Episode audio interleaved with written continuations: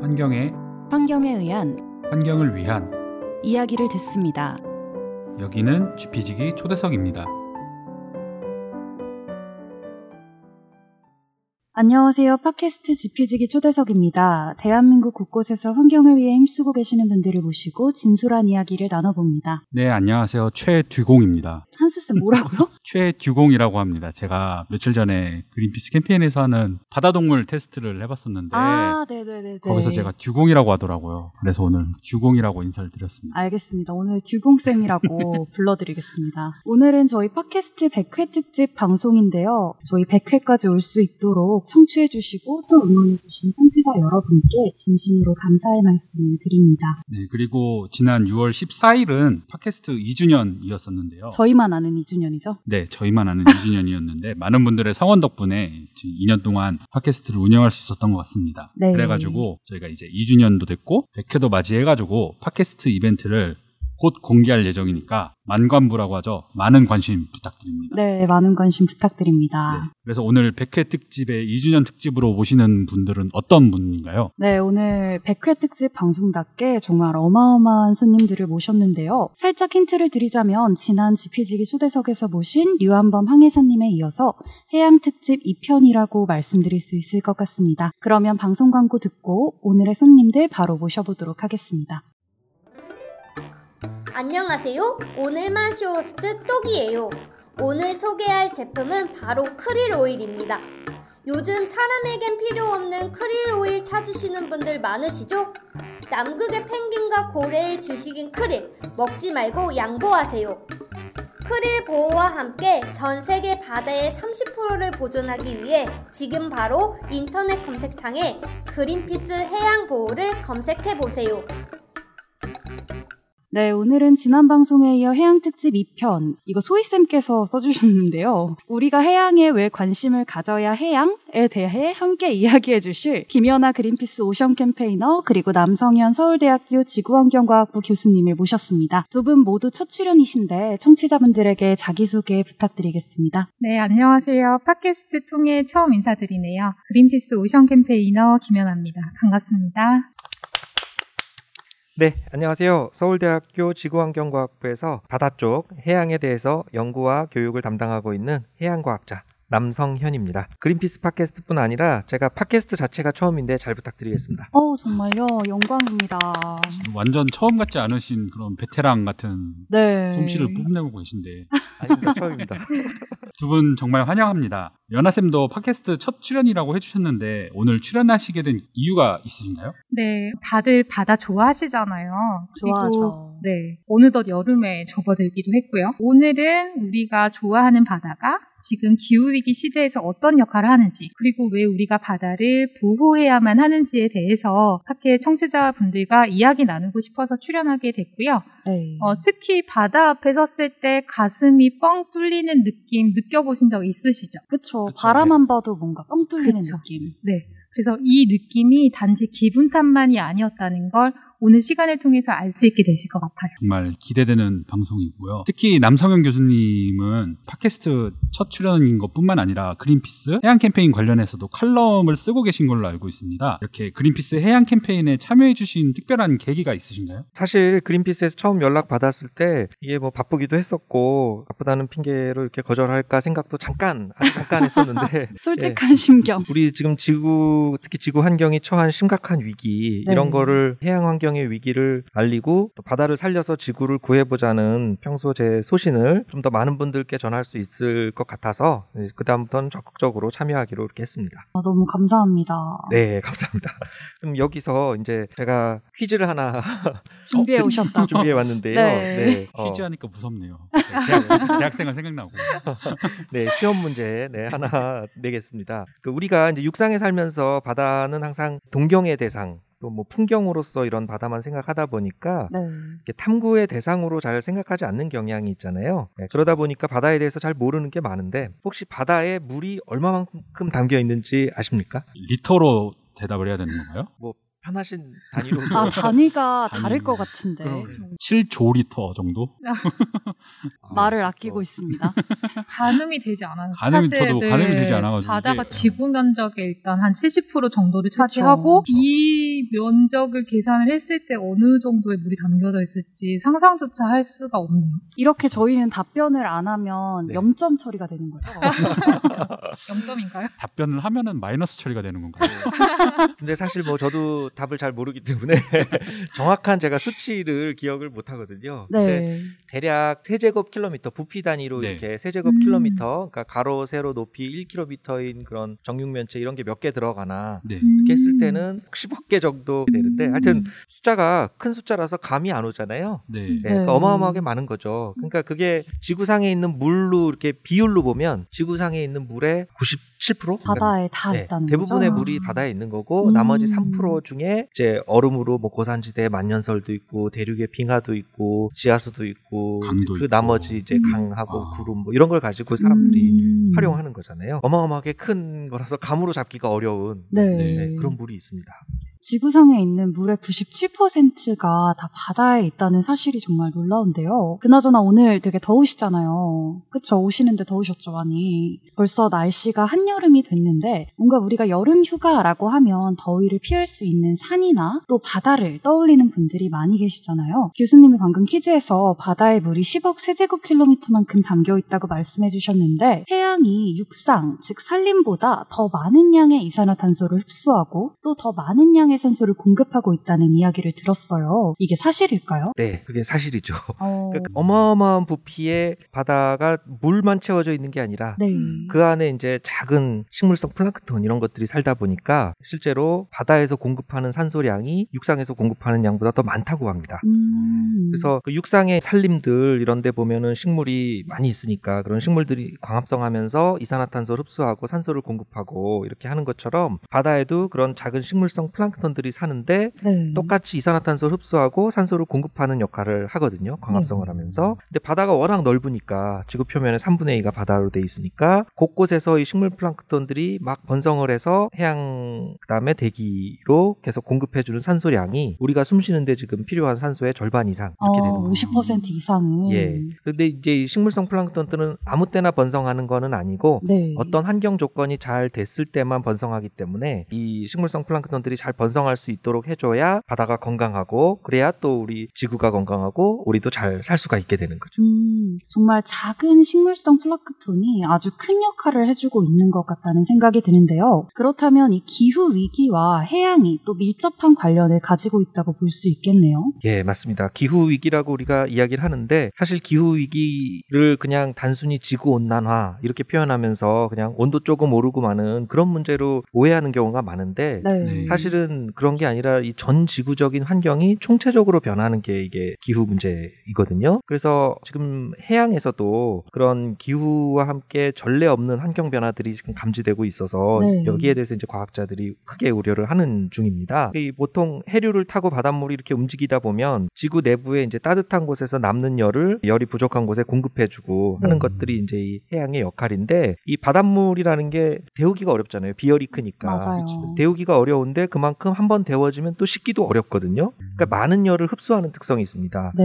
예, 그래서 많은 열을 가지고 이게 돌아다니고 순환을 하기 때문에 그러면서 한쪽에서 대기를 데우고 한쪽에서 대기를 식히고 그러니까 지구의 기후를 조절하는 역할을 하는 거죠. 교수님의 말씀을 토대로 한다면 해양을 기후 조절자라고도 표현을 할 수 있을 것 같아요. 현재 해양에서도 이제 수온 상승이나 해양 산성화 같은 기후 위기로 인한 피해가 발견되고 있다고 들었는데요. 네, 맞습니다. 지금 수온이 올라가는 거는 지구 전체적으로 온실 효과라 그러잖아요. 이제 네. 온실가스 농도가 이제 높아지면서 우주로 덜 빠져나가고 지구에 축적되는 그런 열열 에너지가 에너지가. 자꾸 늘어나는 건데 그 열 에너지가 그러니까 2차 대전 당시 히로시마에 투하됐던 원자 폭탄이랑 비교하면 수십만 개 폭탄이 이렇게 폭발하는 정도의 와. 그런 에너지가 나오는 거거든요. 네. 근데 이 열 에너지가 증가하고 있는 그 열 에너지의 대부분이 사실은 바다에 해양에 흡수되고 있거든요. 90% 대부분이라고. 하면 아 90% 네, 이상. 90% 이상 이 다 바다에 흡수되고 나머지 10%도 안안 되는 양이 육상, 대기, 빙하 이런 곳에 흡수되면서 어, 뭐 대기도 지금 온난화 일으키고 있고 그런 네. 것들이 심각한데 이 대부분의 열이 흡수된 이 해양에서 문제가 안 생길 리 없잖아요. 그쵸. 그러니까 잘 이렇게 올라가기 힘든 그 바닷물의 수온도 오를 정도로 이렇게 심각한 지금 상황이 돼간다는 거고요. 또 이 바닷물의 수온이 증가하고 또 빙하가 녹고 빙하가 녹아서 또 바다로 다시 들어오다 보면은 바닷물 부피가 증가해서 평균 해수면이 올라가고 또 평균 해수면 상승이 점점 가속화되고 있고 그리고 대기 중에 이산화탄소 같은 그런 온실가스 농도 증가한 게 바다에도 흡수되고 있거든요. 네. 바다가 이것들을 흡수하다 보니까 특히 이산화탄소 흡수하면서 해양 산성화 이런 문제들이 생기면서 해양 생태계가 또 변하는 중입니다. 정말 이 해양이 지구 온난화를 일으키는 열 에너지의 90% 이상을 흡수하고 있다고 말씀해 주셨잖아요. 근데 10%도 안 되는 게 이제 대기에서도 대기 정체 현상 같은 걸 일으키면서 또 고농도 미세먼지 같은 문제 를 일으키는데 90%를 흡수하면 정말 문제가 안 일어나는 게 이상한 그런 상황인 것 같습니다. 교수님께서는 이제 국내 연구진들과 함께 동해안 해수의 순환 구조와 그 변동 현상을 최초로 발견하셨다고 알고 있는데요. 예, 동해 연구도 열심히 해야죠, 당연히. 우리가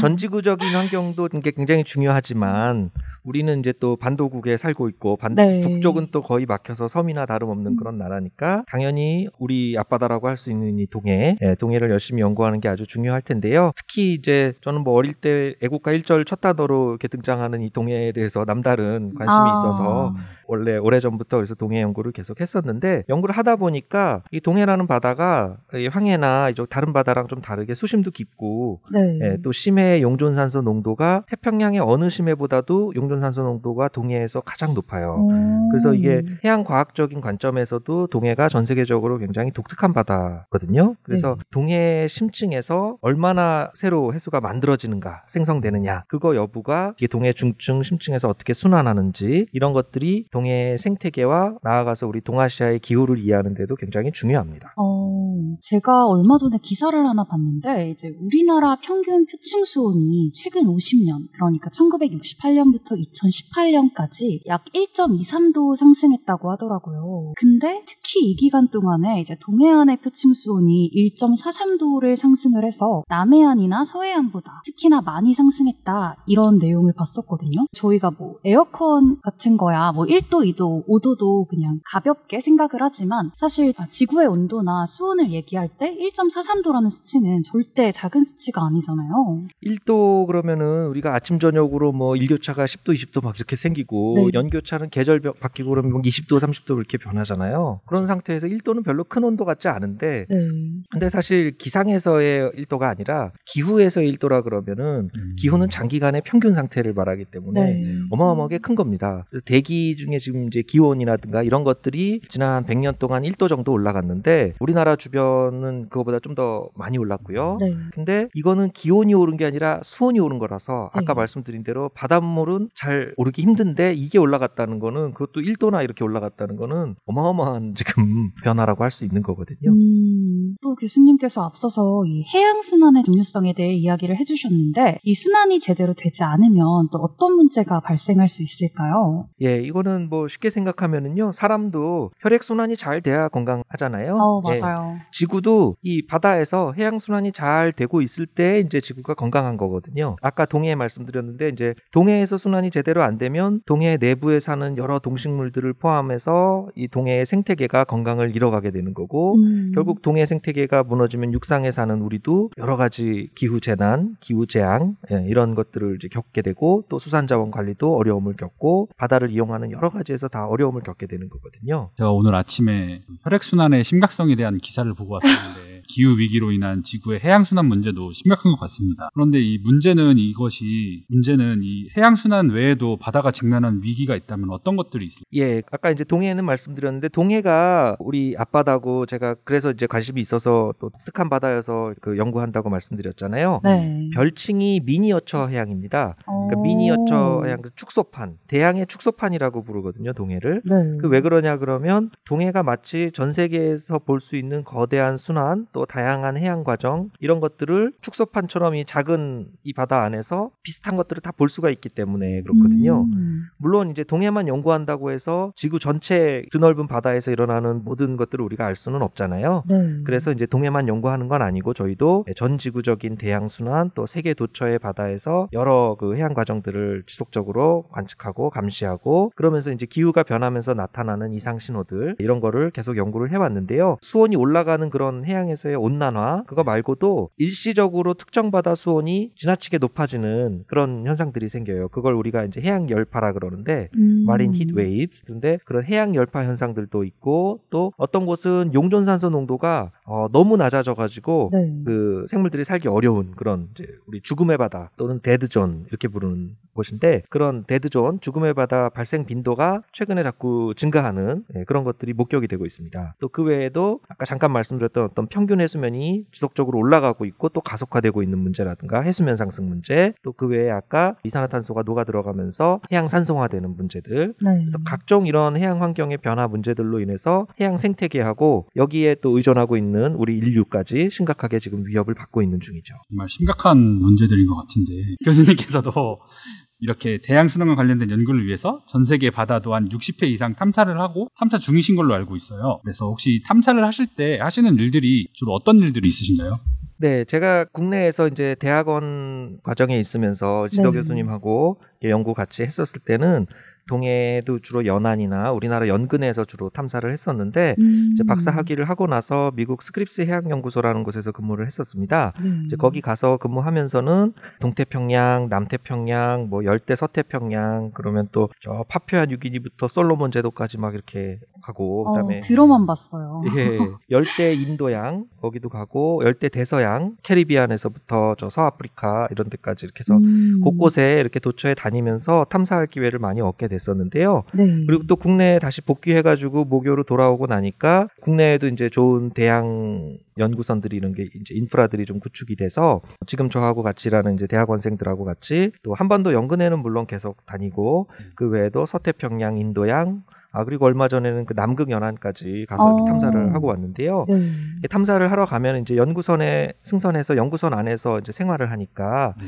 예, 거기 있으면서 다양한 해양 관측 장비들 이런 것들을 이제 막 크레인으로 깊은 바다에 이렇게 내렸다가 올렸다가 하기도 하고 음. 또 어떤 어, 저희가 없어도 계속 관측할 수 있도록 연구선이 돌아가도 계속 관측할 수 있도록 거기에다가 뭐 무인 해양 관측 장비들 이런 것들을 설치를 해두고 네. 또 그게 이동형도 있고 고정형도 있는데 그런 데서 각종 환경 데이터들을 수집해서 인공위성을 통해서 이제 데이터를 보내주거든요. 음. 이제 그런 데이터들을 다 모아서 저희들이 바다의 건강 상태 이런 네. 것들을 이제 진단한다고 할 수 있죠. 그래서 이런 장비들은 다 바다의 건강을 진단하는 뭐 진단 키트다 이렇게 어. 이해하시면 될 것 같습니다. 세계 곳곳의 바다를 다 누르신 것 같은데 이렇게 세계 곳곳의 바다에 있는 상황을 그러면 데이터화 하시는 그런 연구를 하시는 게 맞으신 건가요? 예, 그런 이제 데이터를 분석해서 네. 과거하고 지금 어떤 게 달라지고 음. 있고 환경에 어떤 변화가 생겼는지 이런 것들을 보는 거죠. 아, 음. 그럼 혹시 최근에 탐사를 다녀온 바다 중에서 가장 기억에 남는 바다가 있으신가요? 그러니까 그 우리가 코로나 팬데믹 상황 딱 그 되기 직전에 네. 제가 2019년 12월 그때 이제 겨울 방학 두 달을 남극 쪽에서 보내고 왔는데 이제 우리 극지연구소에서 아라오노라고 세빙연구 선을 운영을 하고 있어요. 이제 네. 남극 이런 해역은 결빙 해역이기 때문에 일반 연구선으로는 접근을 못하다 보니까 그래서 아라오노에 승선해서 남극 연안 조사를 갔는데 그때가 이제 아무래도 기억이 제일 많이 남는 게 저도 결빙 해역을 탐사한 거는 처음이었고 음. 그다음에 이제 다른 데는 태평양, 대서양, 인도양 어디 대양 어디를 가도 기항지 항구에서 이제 연구선에 승선한 다음에 길어야 한 달 정도 선상에서 이렇게 생활하고 하는 거였는데 네. 남극 연안에는 이제 기항지가 잘 없잖아요. 제일 가까운 게 뉴질랜드, 칠레 이런 데인데 네. 그래서 뉴질랜드 에서 이제 승선해서 남빙양을 건너가 가지고 탐사를 하고 또 다시 뉴질랜드에 복귀하다 보니까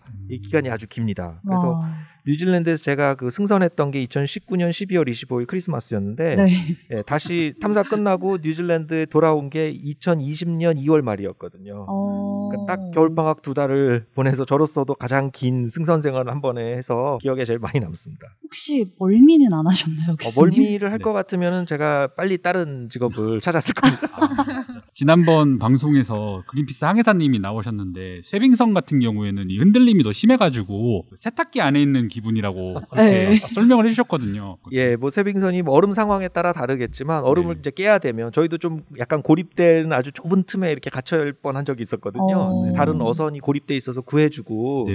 예, 구조선은 아닌데 저희가 어떻게 하다 보니까 저희가 안 구해주면 그쵸. 가잖아요. 못 가니까. 네, 구해주고 이제 음. 다시 돌아가는 중에 저기 뭐 이렇게 지름길로 간다고 좁은 얼음 틈 막 빙벽 사이로 이렇게 가려고 어. 무리하다가 얼음을 많이 깨야 되는 상황이 됐었는데 이제 그럴 때는 이제 심하게 뭐 음. 흔들면서 이렇게 가야 얼음이 깨지지 않습니까? 그래서 네, 많이 흔들었습니다. 정말 고생을 하시면서 연구도 열심히 하셨던 것 같은데 이러한 탐사가 필요한 이유는 무엇인가요? 예, 뭐 해양 과학자라고 해서 다 저처럼 꼭 현장에 가가지고 이렇게 탐사하는 그런 과학자만 있는 건 아니거든요. 네. 그래서 연구실에서 이제 이론적으로 하던가 수치적으로 예, 수치 모델링 이런 거 시뮬레이션해서 연구를 할 수도 있고 또 실험실에서 각종 실험을 해서 어떤 가설을 이제 검증하는 식으로 그렇게 연구를 진행하시는 해양 과학자들도 많고요. 근데 이론적인 연구는 항상 어떤 가정하에서 그야말로 이론적인 수준에서만 하는 거고 이 이론적인 가설을 증명하거나 모델을 또 검증하거나 또 실제로 특정 현상이 특정 바다에서 정말 중요하게 발현이 되는지 아닌지 그걸 네. 알아내려면은 하여튼 누군가는 실제 바다에 가서 현장 관측 데이터를 수집해 와야 되거든요. 네. 그래서 이제 과학자 중에서도 저처럼 이렇게 현장 관측을 중심으로 이렇게 하는 사람들을 관측 해양학자, 뭐 seagoing scientist 이렇게 부르는데요. 음. 그 어떤 분이 제가 책을 보니까 그 책에 그렇게 쓰셨는데 지식은 자료에서 찾고 지성은 현장에서 찾고 지혜는 체험에서 찾는다 뭐 이렇게 쓰셨더라고요. 어. 근데 해양과학도 지성과 지혜는 이 바다라는 현장을 네. 예, 끊임없이 찾아다니면서 각종 데이터를 보고 다양한 그 해상 실험 경험을 진행했던 그런 체험에서 나오는 거 아닌가 그런 생각이 돼요. 네, 그런 것 같습니다. 어쨌든 교수님과 같은 수많은 해양과학자분들의 노력이 있기 때문에 우리 바다가 이만큼 건강한 모습을 유지할 수 있는 것 같은데요. 이제 그린피스는 교수님이 언급해주신 해양 문제를 비롯한 다양한 해양 보호 캠페인을 진행을 해오고 있어요. 연아쌤, 저희 진행하고 있는 해양 캠페인 간략하게 소개해 주실 수 있을까요? 네, 해양 캠페인은 공해상의 강력한 해양 보호구역을 지정하기 위해서 다양한 캠페인 활동을 진행하고 있는데요. 여기서 해양 보호구역이란 과도한 어업 활동이나 개발과 같은 이윤에 기반한 인간의 활동으로부터 보호받는 공간을 의미합니다. 공해상의 강력한 해양 보호구역을 지정한다 이렇게 말씀을 해주셨는데 이 공해가 전체 바다의 약 몇 퍼센트 정도를 차지하고 있나요? 공해는 전체 바다의 약 61%를 차지하고요. 어느 국가의 소유도 아닌 공통 해역입니다. 하지만 아직까지 이 넓은 공해를 체계적으로 보호할 수 있는 국제법 자체가 없기 때문에 네. 과도한 개발과 오염이 계속되고 있는데요. 음, 파괴적인 어업으로 인해 생기는 유령어구와 같은 해양 쓰레기, 그리고 자원 채취를 위한 심해 채굴, 그리고 뭐 석유 시추 이런 것들이 대표적이라고 할 수 있을 것 같아요. 네.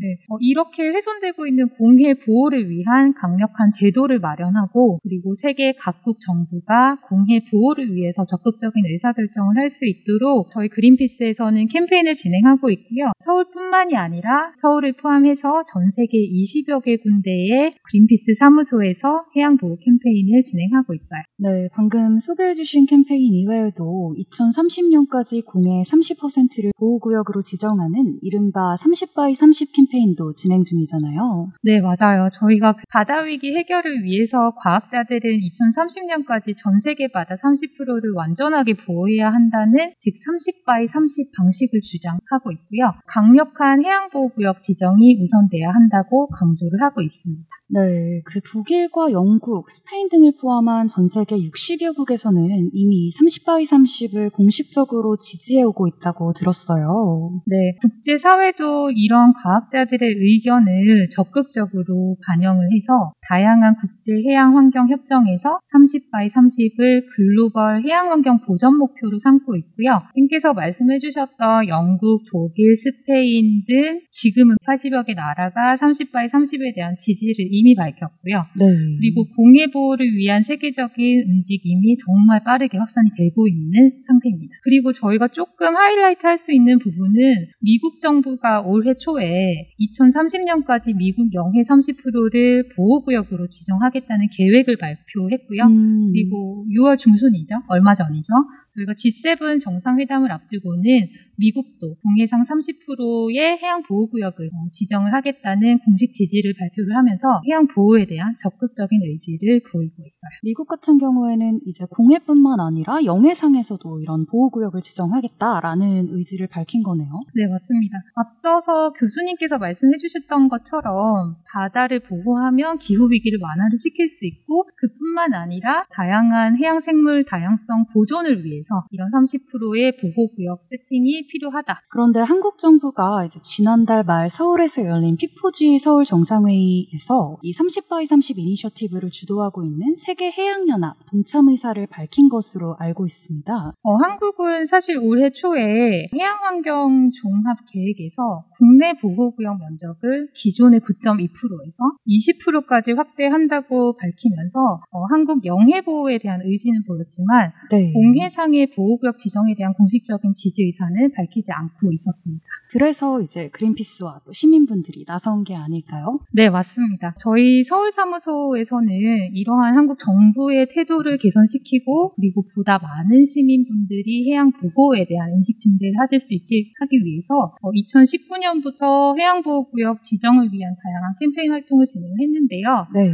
대표적으로 조금 말씀을 해드려 보면 19년 10월에 해운대 대형고래 샌드아트 퍼포먼스 그리고 펭귄 보호 메시지를 담은 광화문에서 진행한 펭귄 얼음 조각 전시 그리고 2,000명의 어린이가 참여를 했어요. 작년 12월에 진행한 바다보호 그림 그리기 챌린지 등이 대표적인 활동입니다. 네, 정말 시민분들이 쉽게 참여하실 수 있는 그런 캠페인들이었네요. 네, 맞아요. 그리고 조금 강조를 드리고 싶었던 내용은 사실 지난 5월 말에 서울에서 P4G 정상회의가 열렸었잖아요. 네. P4G 정상회의를 앞두고 해양보호구역 확대를 위한 한국 정부의 공식 지지 선언을 촉구하는 퍼포먼스를 정상회의 개최 장소죠. 동대문 디자인 플라자 앞에서 이런 퍼포먼스를 진행을 하기도 했었습니다. 그래서 또 변화가 있었죠. 네, 마침내 한국 정부는 P4G 정상회의 개회식에서 2030년까지 공해상 30%를 보호구역으로 지정하는 세계해양연합에 동참하겠다는 공식 의사를 밝혔고요. 그리고 공해 보호를 위한 이런 세계적인 대열에 동참을 했습니다. 그러면 이 30 by 30을 지지하는 80여 개국에 이제 우리나라도 포함이 됐다고 생각을 하면 좋겠네요. 네, 맞아요. 근데 이 30 by 30의 지지 의사가 또 구호에 그치지 않으려면 이행 의지도 굉장히 중요할 것 같은데요. 네, 그렇죠. 선언보다 더 중요한 게 실제로 이행하고 실천을 하는 것인데요. 한국 정부가 해양보호구역 지정을 통해 얻을 수 있는 이익을 이해를 하는 게 중요하고요. 그리고 기후변화 대응에 큰 역할을 하는 바다 보호를 위해서 국제사회 구성원으로서 책임을 다하는 게 정말 중요합니다. 네. 이런 선언에만 그치지 말고 이 약속을 책임있게 지켜나가기 위해서는 유엔 해양생물 다양성 보전 협약 회의에서 공해보호구역 지정과 이행을 보장하는 강력한 조약이 만들어질 수 있도록 적극적인 의사결정을 펼쳐야 합니다. 그리고 이번 달 8일이죠. 세계 해양의 날에 또 그린피스가 관련된 보고서를 발간했었죠. 네, 맞아요. 저희가 그 세계 해양의 날을 기념을 해서 해양보호구역 보고서를 발간을 했는데요. 이 보고서에는 현재 바다가 처한 위기, 그리고 위기의 해결책인 해양보호구역이 가져다주는 혜택 등에 대한 내용도 담았고, 네. 그리고 뿐만 아니라 이 해양 보호를 위해서 한국 정부가 어떤 역할을 수행을 해야 하는지에 대한 내용들이 함께 담겨져 있습니다. 그래서 청취자 여러분들 중에서도 이 바다 보호에 대해서 보다 폭넓은 정보를 원하시는 분이 계시다면 저희 그린피스 홈페이지에서 해양 보호구역 보고서를 읽어보시는 것도 좋을 것 같아요. 방금 말씀해주신 보고서 제목이 무엇인가요? 네, 보고서 이름이 조금 긴데요. 네. 위기의 바다를 위한 해결책 해양 보호구역입니다. 어, 그 렇게 길진 네, 않은데요? 그렇게 생각보다 길진 않은데. 그런가요? 그러면은 청취자들 분들에게 이 해양보호구역 보고서에 맛보기로 미리 듣기도 있고 예고편도 있잖아요. 이 해양보호구역의 중요성에 대해서 살짝 말씀해 주시면 좋을 것 같은데 교수님 생각하시기는 그런 해양보호구역 지정이 필요한 이유는 무엇일까요? 네, 뭐 해양보호구역 지정이 필요한 이유는 바로 바다를 살리기 위해서 그런 거죠. 예, 음. 제가 뭐 바다를 살려서 오늘의 지구 환경 위기를 풀자 뭐 이렇게 말씀을 드렸는데 네. 바다를 살리는 길이 간단합니다. 의외로 예, 그냥 냅두면 됩니다. 네. 어. 그냥 냅두면 되는데 냅두지를. 않으니까 음. 예, 계속 파괴가 되는 거죠. 네. 그래서 인간이 바다를 과학적으로 아직 제대로 잘 알지도 못하는데 음. 자꾸 지속 가능하지 않은 방식으로 이렇게 활용을 하다 보니까 네. 인간 활동 때문에 각종 해양 오염, 생태계 파괴 이런 것들이 있는 거잖아요. 그래서 그걸 멈추면 저절로 깨끗하고 건강한 바다가 나타납니다. 음. 그래서 이 드넓은 바다의 상당 부분이 지금 하여튼 공해로 돼 있다고 아까 말씀하셨잖아요. 네. 근데 이 공해라서 관리가 좀 어렵잖아요. 그래서 그대로 두면은 해양 오염 때문에 또 우리 해양 생태계에 미치는 악영향이 극심하니까 네. 이걸 해양 보호구역으로 지정을 딱 해서 적어도 이 구역에서만은 인간 활동을 못하고 더 이상 오염시키지 말자. 그렇게 규제하고 관리하자. 그러니까 바다 살리려면 꼭 필요한 거죠. 네. 네, 교수님께서 말씀해주신 것처럼 해양보호구역은 인간의 활동을 최소화하고 해양 생태계가 회복할 수 있는 시간과 공간을 제공할 수 있는 그런 제도인데요. 네. 어, 강력한 해양보호구역 지정을 통해서 우리가 누릴 수 있는 혜택 또한 아주 큽니다. 강력한 해양보호구역 지정이 되면 기후위기 완화뿐만이 아니라 지속 가능한 어족 자원의 유지에서부터 그리고 바다 인근의 지역민들이 경제적 이익 혜택까지 받을 수 있는 그런 혜택이 정말 다양합니다. 기후 위기 완화부터 어족 자원 유지, 뭐 경제적 이익까지 정말 해양 보호 구역이 지정되면은 1타 몇 피가 되는지 모르겠네요. 그래서 점이 많은 해양 보호 구역이 지금 현재는 어느 정도 지정이 되어 있나요? 2019년 2월 기준으로 말씀을 드리면 공해에서 해양 보호 구역으로 지정된 면적은 1.2%도 되지 않는 실정입니다. 어. 그리고 앞서서 말씀드렸던 것처럼 뭐 어업이나 자원 채취 등과 같은 인간들의 활동이 절대적으로 제한된 절대 보전 해역은 단 0.8%에 불과합니다. 거의 없다고 봐도 무방하겠네요. 맞아요. 진짜 앞에서 여러 국가들이 30바이 30을 지지한다고는 하지만 아직 많이 부족한 것 같긴 하네요. 보호 구역들이 점점 확장되고 있는 것 같은데 해양 보호 구역이 지정이 되면은 지정되기 전보다 혹시 더 가시적인 성과나 효과 같은 것들이 나타나고 있나요? 네, 이 부분에 대해서 정말 많은 분들이 궁금해 하실 것 같아요. 네, 대체 정말 뭐가 바뀌는지. 그쵸. 대체 어떤 혜택이 있길래 이렇게 해양보호구역을 확대를 해야 한다고 목소리를 높이냐. 네. 그래서 제가 조금 말씀을 드리고 싶은데 보호구역의 효과를 측정하기 위해서 생물량, 개체수, 그리고 개체 크기는 좋은 지표가 되는데요. 다수의 과학 연구를 분석해본 결과 인간 활동이 전면 금지된 해역 내의 어류 생물량은 비보호구역, 보호구역으로 지정되지 않은 곳에 비해서 670%에 달한다고 나와 있고요. 6배에서 7배. 그렇습니다. 그리고 생물의 개체수 같은 경우는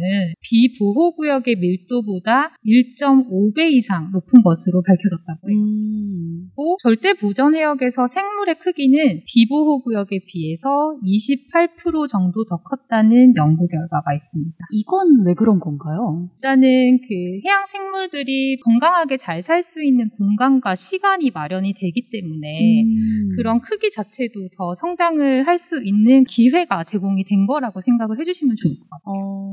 여기서 주목해야 할 점은 이런 긍정적인 효과가 주변의 해역으로까지 널리 널리 퍼지게 된다는 건데요. 네. 따라서 보호구역 인근 지역의 어획량은 미래에도 계속 지속 가능한 형태로 안정화되고요. 네. 그리고 장기적으로는 어업 생산성의 증대로까지 이어질 수 있습니다. 그래서 해양 보호구역이 이 해양 생태계 보호만을 우위에 두는 그런 극단적인 방책이 아니라 네. 보전과 그리고 수산업에 모두 긍정적인 영향을 줄 수 있는 해결 책임을 보여주는 결과라고 할 수 있겠습니다. 뭐 정말 긍정적인 의미의 금목적, 금주자적 뭐 이런 게 되는 거네요. 네. 좋은 것만 있는 것 같은데 해양 보호 구역이 확실하게 정말 바다를 보호할 수 있는 해결책인 것 같습니다. 교수님 혹시 해양 보호 구역이 지정된다면 또 다른 혜택이 있을까요? 네, 그 해양 보호구역으로 지정을 해서 바다가 이제 건강하게 회복이 되고 바다가 살아나면은 네. 우리한테 먹거리, 일자리 이런 거 제공하는 것뿐만 아니라 네. 우리한테 또 이 바다를 찾는 모든 사람들이 심신을 회복할 수 있는 또 그런 음. 공간이 또 바다잖아요. 그래서 바다가 굉장히 놀라운 치유 기능, 또 힐링 이런 기능들이 있는데 음. 제가 얼마 전에 그 넷플릭스에 한 다큐멘터리를 봤거든요. 네. 나의 문어 선생님이라는 다큐인데 어, 저도 봤어요. 보셨어요? 네. 아, 네 네. 그거 보고 나니까 거기 이제 그 다큐멘터리에 보면은 대서양 연안에 아주 작은 바닷가인데 거기 바닷속에 사는 문어하고 그 다큐멘터리 감독이 깊은 정서적인 교감을 하잖아요.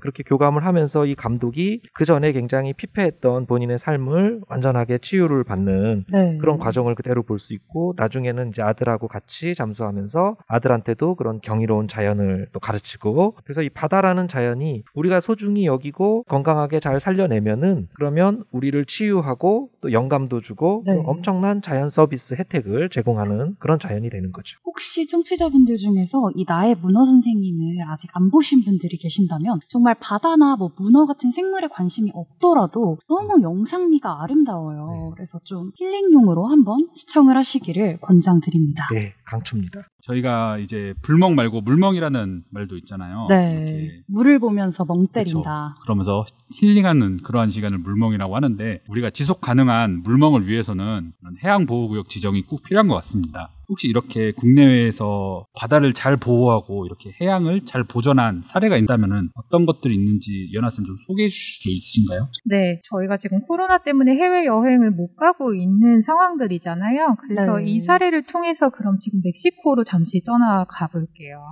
어, 좋네요. 네. 좋습니다. 멕시코에 위치한 카보 풀모라는 지역을 좀 소개해 드리고 싶네요. 네. 어, 카보 풀모는 많은 바다 생물들의 서식지고 멕시코 바다의 보물 창고라고 도 불렸던 음. 곳이었는데 이렇게 해양 생태계가 풍부하다 보니까 수십 년간 개발이 계속되어서 90년대 초에는 바다가 심각하게 파괴되기 시작했습니다. 이렇게 빠르게 훼손되는 바다의 심각성을 느낀 카보풀모 주민들이 해당 해역에서 어업 금지를 스스로 자청을 했고요. 네. 그러면서 바다를 직접 보호했고 그리고 뿐만 아니라 국제 과학자들의 도움을 받아서 카보풀모를 보호구역으로 지정할 수 있도록 정부 로비 활동까지 펼치기도 했다고 합니다. 이런 주민들의 노력으로 마침내 이 카보풀모는 1995년 해양 보호구역으로 지정되면서 국립공원으로 재탄생했고요. 네. 네. 그리고 기존 5%에 불과했던 보호구역이 35%까지나 확대됐고, 그리고 어업 또한 전면 금지되었습니다. 이 카보 풀모가 보호구역으로 지정되고 어떤 뭐 긍정적인 효과들이 있는지 좀 네. 궁금하실 것 같아요. 네. 그래서 저희가 한번 살펴봤는데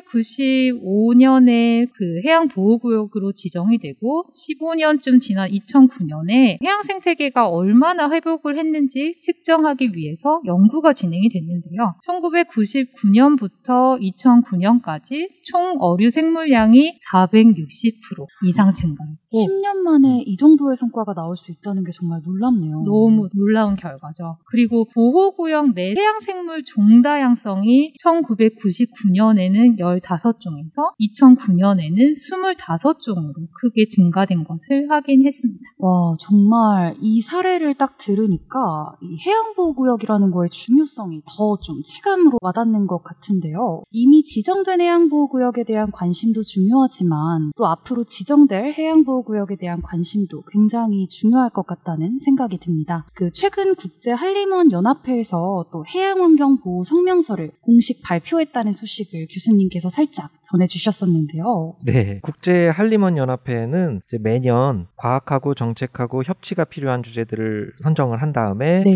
네, 전 세계 한림원의 어떤 통합된 의견으로서 이거를 제시를 해왔거든요. 음. 그래서 요번에 그 해양환경 보호 성명서는 이제 우리 대한민국에서 먼저 제안을 하고 작성한 최 초의 성명서입니다. 굉장히 또 의미가 크게 다가오는데 이번 성명서를 계기로 어떤 변화가 시작될 수 있을까요? 예, 이번 성명서에는 이제 바다의 온전성을 찾기 위한 다섯 가지 과제들을 네. 이제 제시를 했는데요. 하나는 해양 건강성 악화, 두 번째는 서식지 파괴, 세 번째는 환경 오염 물질, 네 번째는 이제 기후 변화, 다섯 번째 남획. 음. 그래서 이 다섯 가지 문제들 이거를 제시를 하고 또 회원국 한림원들한테 이제 적극적인 해결책을 촉구 촉구하면서 동시에 관련 국제기구들하고 긴밀한 협력을 해서 실질적인 변화나 대응책을 마련하기로 그렇게 했으니까 이제 앞으로 긍정적인 변화를 기대해 봐야죠. 네, 교수님의 말씀처럼 정말 긍정적인 변화를 기대할 수 있었으면 좋겠습니다. 또 국제사회에서 앞으로 10년이죠. 그러니까 2021년부터 2030년까지의 기간을 UN 해양과학 10년이라고 선언한 것으로 알고 있는데요. 예, 맞습니다. 아까 인류가 바다를 아직 과학적으로 제대로 알기도 전에 네. 지속 가능하지 않은 방식으로 활용한다고 말씀을 드렸었는데 그 인류가 바다를 좀 과학적으로 알아내기 위해서 바다를 정말 탐구의 대상으로 보고 조사를 하고 이렇게 한 지가 그렇게 오래된 게 아니에요. 얼마나 됐나요? 이게 이제 19세기 중반 지난 다음에 영국의 챌린저호라는 탐사를 통해서 범선이죠. 이제 그 바람과 해류를 이용해서 항해를 하는 그런 배인데 그 챌린저호에 여섯 명의 과학자가 타고 승조원은 뭐 200명 이상 이렇게 타고 음. 그 해양 탐사를 시작했는데 이게 최초의 해양 과학적인 탐사거든요. 네. 19세기 중반이 돼서야 이제 시작을 했으니 이 자연과학 분야 중에서 가장 역사가 짧은 게 이 해양과학이 되는 거죠. 어, 그 당시에 이제 챌린저 탐사 때 대서양부터 출발을 해서 이제 태평양, 인도양 다 거쳐서 다시 대서양 탐사하고 영국으로 돌아오는데 무려 3년 반이 넘는 긴 시간이 걸렸습니다. 네. 이제 지금은 이제 해양 관측 기술이 비약적으로 발전을 하다 보니까 첨단의 연구선에서 이제 저처럼 막 세계 도처의 바다를 과학자들이 탐사를 하고 다니고 또 인공위성 하고 교신하면서 각종 자동 센서 이런 데서 양질의 관측 데이터들을 다 수집을 하고 또 다양한 무인의 해양 관측 장비들 이런 것들 전 세계 곳곳에 다 설치해 두고 매일 시시각각 수많은 예, 수백만 개 수천만 개의 그런 데이터들이 바닷속 곳곳에서 실시간으로 수집돼서 들어오는 중입니다. 음, 이제야 드디어 인류가 바다를 좀 과학적으로 이해할 수 있는 그런 여건이 됐다고 이제 할 수 있는 거거든요. 그래서 국제사회에서 어, 위기의 지금 지구 환경 문제를 풀기 위해서는 일단 바다를 과학적으로 이해하는 게 어느 때보다도 중요하고 이제 그 여건도 좀 갖추어졌으니까 유엔 해양과학 10년, 유엔에서 해양과학 10년을 선언하면서 네. 올해부터 10년, 2021년부터 2030년까지 10년을 우리가 원하는 바다를 위해서 우리가 필요한 과학을 해보자 이렇게 선언을 한 것이죠. 어, 그러면 올해가 정말 중요한 해가 되는 거네요. 시작을 하는 첫 단추가 되는 네, 해인 올해. 시작을 한 겁니다. 우리가 원하는 바다를 위해 우리가 필요한 과학을 하자라는 이 슬로건이 너무 네. 멋있게 느껴지는데요. 이 해양환경보호 성명서 그리고 유엔 해양과학 10년에 대한 이야기를 들으면서 해양보호 문제에 있어서 앞으로의 10년 이 얼마나 중요한지를 다시 한번 깨닫게 됐습니다. 연아쌤, 다가오는 유엔 해양생물 다양성 보전 협약 4차 정부 간 회의에서 어떤 논의가 이뤄질 예정인가요? 현재 존재하는 공해 보호구역 면적은 지역 해양 협약에 따라 설정된 건데요. 지역 협약은 범위 그리고 규정 기준이 각각 다르기 때문에 적절한 관리 방안을 만드는 것이 아주 복잡한 일이었습니다. 이렇게 미흡하고 부족한 관리 방안을 개선하기 위해서 공해 보호를 위한 효과적인 프레임워크를 수립해야 할 필요가 있다는 목소리가 높아졌고요. 그리고 유엔 회원국들은 마침내 이 공해 보호를 위한 법적 구속력이 있는 협정을 만들기로 합의했습니다. 음, 여기에 앞서서 말씀 많이 드렸던 해양 보호구역 지정 framework 구축이 포함이 되고 이 협약을 계기로 그러면 어떤 변화가 시작될 수 있을까요? 이번 협약을 통해서 공해상의 해양 보호구역 네트워크를 구축을 할 수 있고요. 그리고 해양 생물에 피해가 되는 인간 활동을 방지하기 위한 환경 영향 평가 기준을 정하는 일이 가능할 것으로 기대를 하고 있어요. 기존의 해양 관리 체제는 조업이나 아니면 광물 채취와 같은 개발과 이용 중심이었 지만 네. 이제 이런 세계 해양 조약을 통해서 해양 생물의 지속 가능한 활용과 그리고 바다 보전에 중점을 두는 것으로 전환을 하는 역사적인 기회가 주어진 셈입니다. 음, 참고로 말씀을 드리면 공해 해양 생물 보전을 위한 유엔 차원의 조치는 1995년 거의 한 30년 전이네요. 네. 1995년 유엔 공해업 협정 체결 이후에 전무한 상태입니다. 여기서 또 한국 정부의 역할을 빼놓고 갈 수가 없을 것 같은데 이 회의에서 우리나라 정부는 어떤 역할을 해야 할까요? 네, 어, 한국 정부는 지금 바다를 효과적으로 보호하고 그리고 바다가 기후 변화 완화 기능을 원활히 수행할 수 있도록 하는 이 강력한 해양 보호 구역에 지정될 수 있도록 책임을 다해야 하는데요. 네. 다가오는 유엔 해양생물 다양성 보전 협약 4차 회의에 한국 대표단이 직접 참석을 해야 하고요. 그리고 공해상의 이 해양 보호구역 지정과 이행을 보장하는 강력한 조약이 체결될 수 있도록 적극적인 의사결정을 하면서 그리고 이런 정치적 협상에 힘을 더해야만 합니다. 네. 앞서서 말씀드렸던 30바이 30 공식 선언을 한국이 5월 말에 선언을 했잖아요. 네, 이런 선언에 그치지 않고 실제 협상 테이블에서 바다 보호를 위한 목소리를 높이는 것이 중요한 거죠. 네, 그 부분이 정말 중요할 것 같습니다. 맞아요. 현재 교수님도 그렇고 연하쌤도 그렇고 해양 보호를 위해서 다양하게 노력을 하고 계신데 교수님은 혹시 해양 오염으로 인해서 우리에게 어떤 피해가 돌아올 것이라고 생각하시나요? 예, 해양 오염이 악화돼서 바다가 망가진다는 이야기는요. 바다 안에 살고 있는 해양 생태계가 다 붕괴를 하는 거기 때문에 네. 해양 생태계가 붕괴하면 우리 인류도 이 지구에서 더 이상 살 수가 없게 됩니다. 음. 한마디로 다 죽는다는 이야기죠. 음, 그러니까 바다 없는 지구는 상상하기가 어- 어렵다는 건데요. 네. 아까 어마어마하게 많은 물을 지금 가지고 있는 게 바다라 그랬잖아요. 네. 그러니까 인류가 알게 모르게 육상에 살지만 바다에 많이 의존을 하고 있어서 바다가 황폐화되는 경우에는 결국 인류도 이 지구에서 생존이 아예 불가능해지는 겁니다. 약간 그런 것 같아요. 이제 우리 몸의 70%를 물이 구성한다처럼 지구의 70%를 또 물이 구성한다 이렇게 생각을 하면 교수님 말씀에도 공감이 가는 것 같습니다. 그리고 그 우리 몸의 70%도 이제 물이 없어지거나 이러면은 엄청 심각한 몸에 변화가 상황- 네, 생기죠. 상황들이 생기잖아요. 위험한 음. 상황들이 그만큼 지구에서도 70%의 물을 잘 보호하는 게 중요할 것 같은데 국제 사회에서는 이런 기후 위기 대응이나 아니면 해양 보호를 위해서 시간이 어느 정도 남았다라고 얘기하고 있나요? 그러니까 유엔 해양과학 10년을 해서 2030년까지 우리가 해양과학을 통해서 얻어야 될 성과를 이제 제시를 한 건데요. 네. 그게 이제 깨끗한 바다, 건강하고 회복력이 강한 바다, 예측이 가능한 바다, 또 안전한 바다, 지속 가능하고 생산적인 바다, 그다음에 투명하고 접근 가능한 바다, 그리고 영감을 주고 함께하는 바다 이런 것들을 이제 성과로 제시를 했는데 어, 2030년까지 이런 바다를 우리가 얻어야 된다는 거거든요. 네. 우리가 2030년까지 바다를 이렇게 바꿔내지 못하면 우리 생존이 어렵다. 그렇게 봅니다. 아, 시간이 많은 게 아니에요. 그렇죠.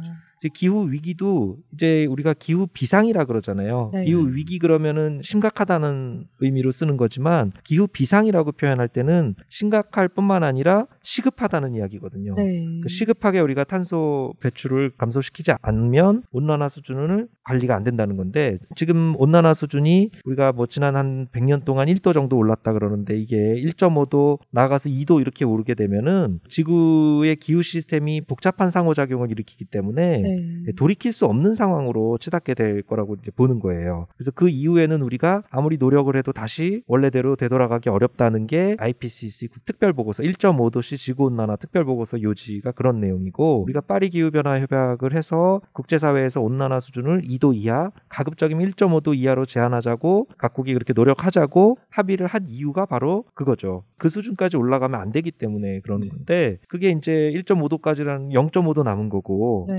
저 얼마 안 남았죠. 네, 그래서 탄소 배출량을 급격히 줄여가지고 빠른 시간 안에 이제 탄소 중립으로 가지 않으면 뭐 5년 10년만 지나도 무시무시한 각종 기후 재난, 기후 재앙 이런 온난화의 어떤 여파들을 바로 이제 목격하게 될 그런 상황이니까 시간이 얼마 없는 셈입니다. 네. 교수님께서 이제 기후 위기를 또 기후 비상이라고 표현을 해주셨는데 아직도 이게 과학적으로 뭐 찬반 논란이 있다고 말씀을 하시는 분들이 있어요. 근데 이제는 정말 그런 무의미한 논의가 아니라 실제 행동에 나서야 될 때라는 생각이 듭니다. 예, 과거에 이게 뭐 논쟁의 대상이 됐던 적도 있어요. 근데 지금은 뭐 예전처럼 정말 과학자들이 반반 나뉘어서 논쟁하고 있는 그런 차원이 아니라 네. 대다수의 과학자들이 자 이거는 정말 팩트로 사실로 정말 인정을 하는 네. 인간 활동에 의해서 이렇게 됐다는 걸 다 인정하고 있는데 논쟁 중인 그런 사안으로 생각할 만큼 우리가 여유가 없는 상황이 된 거죠. 네.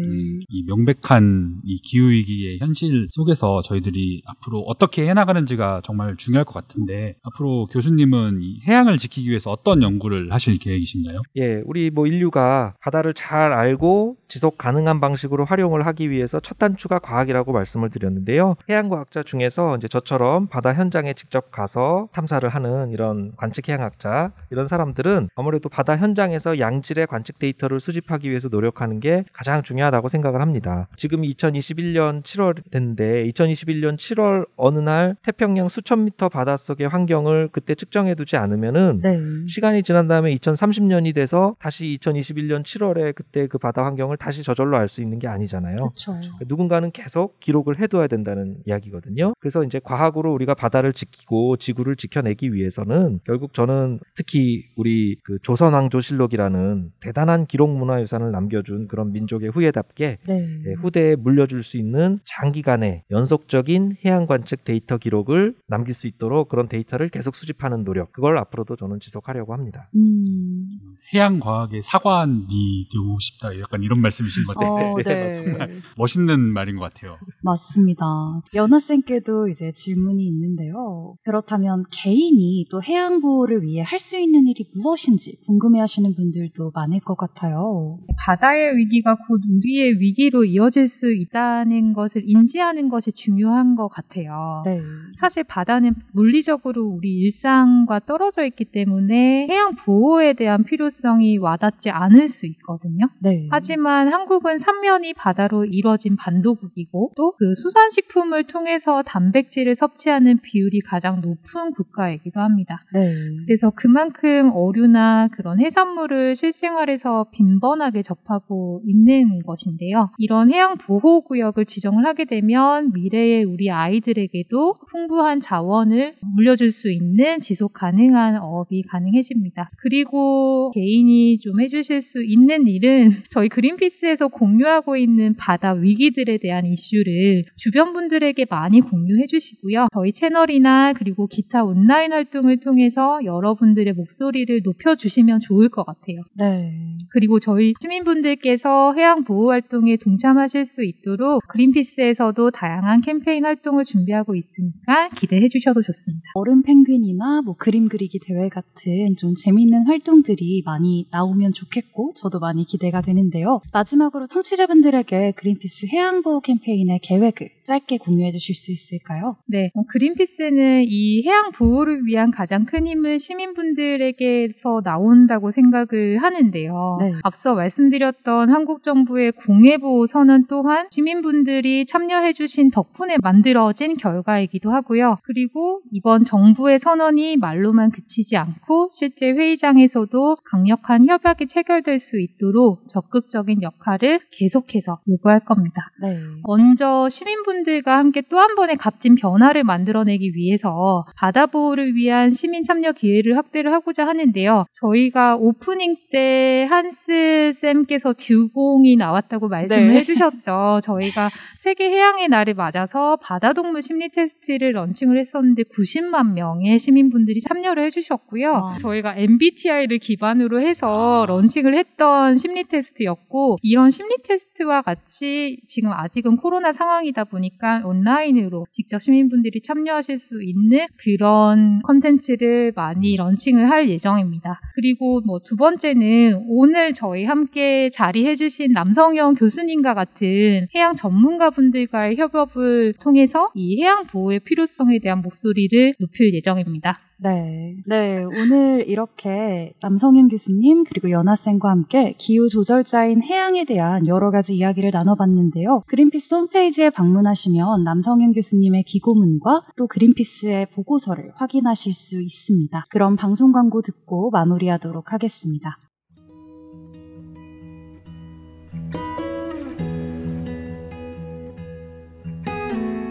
이 방송은 여러분의 소중한 후원으로 만들어집니다. 국제환경단체 그린피스 서울사무소에 후원해 주실 분들은 네이버에서 그린피스 팟캐를 검색하시면 쉽게 후원에 참여해 주실 수 있습니다.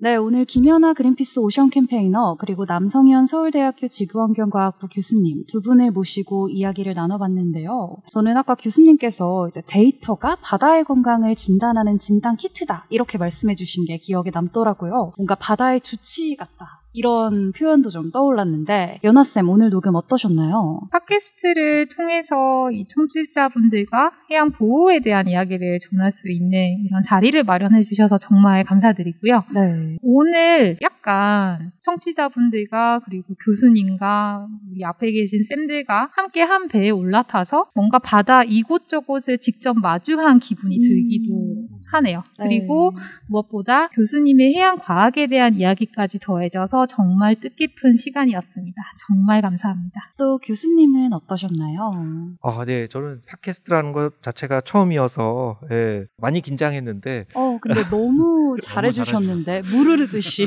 하여튼 처음 출연했는데요. 너무 좋은 기회가 됐던 것 같고 네, 평소에 많은 분들께 이렇게 전하고 싶었던 그런 바다를 살려서 지구를 구하자. 네. 제가 하고 싶은 그런 이야기 를 이렇게 후련하게 할 수 있도록 이런 기회를 주신 것도 너무 감사드리고요. 앞으로 하여튼 팟캐스트는 기회가 닿으면은 웬만하면 거절하지 말고 참여해야 되겠구나 아. 네, 하는 그런 생각을 하게 됐습니다. 그만큼은 좋았습니다. 아주 감사합니다. 지금 이제 방송도 되고 있으니까 빼박.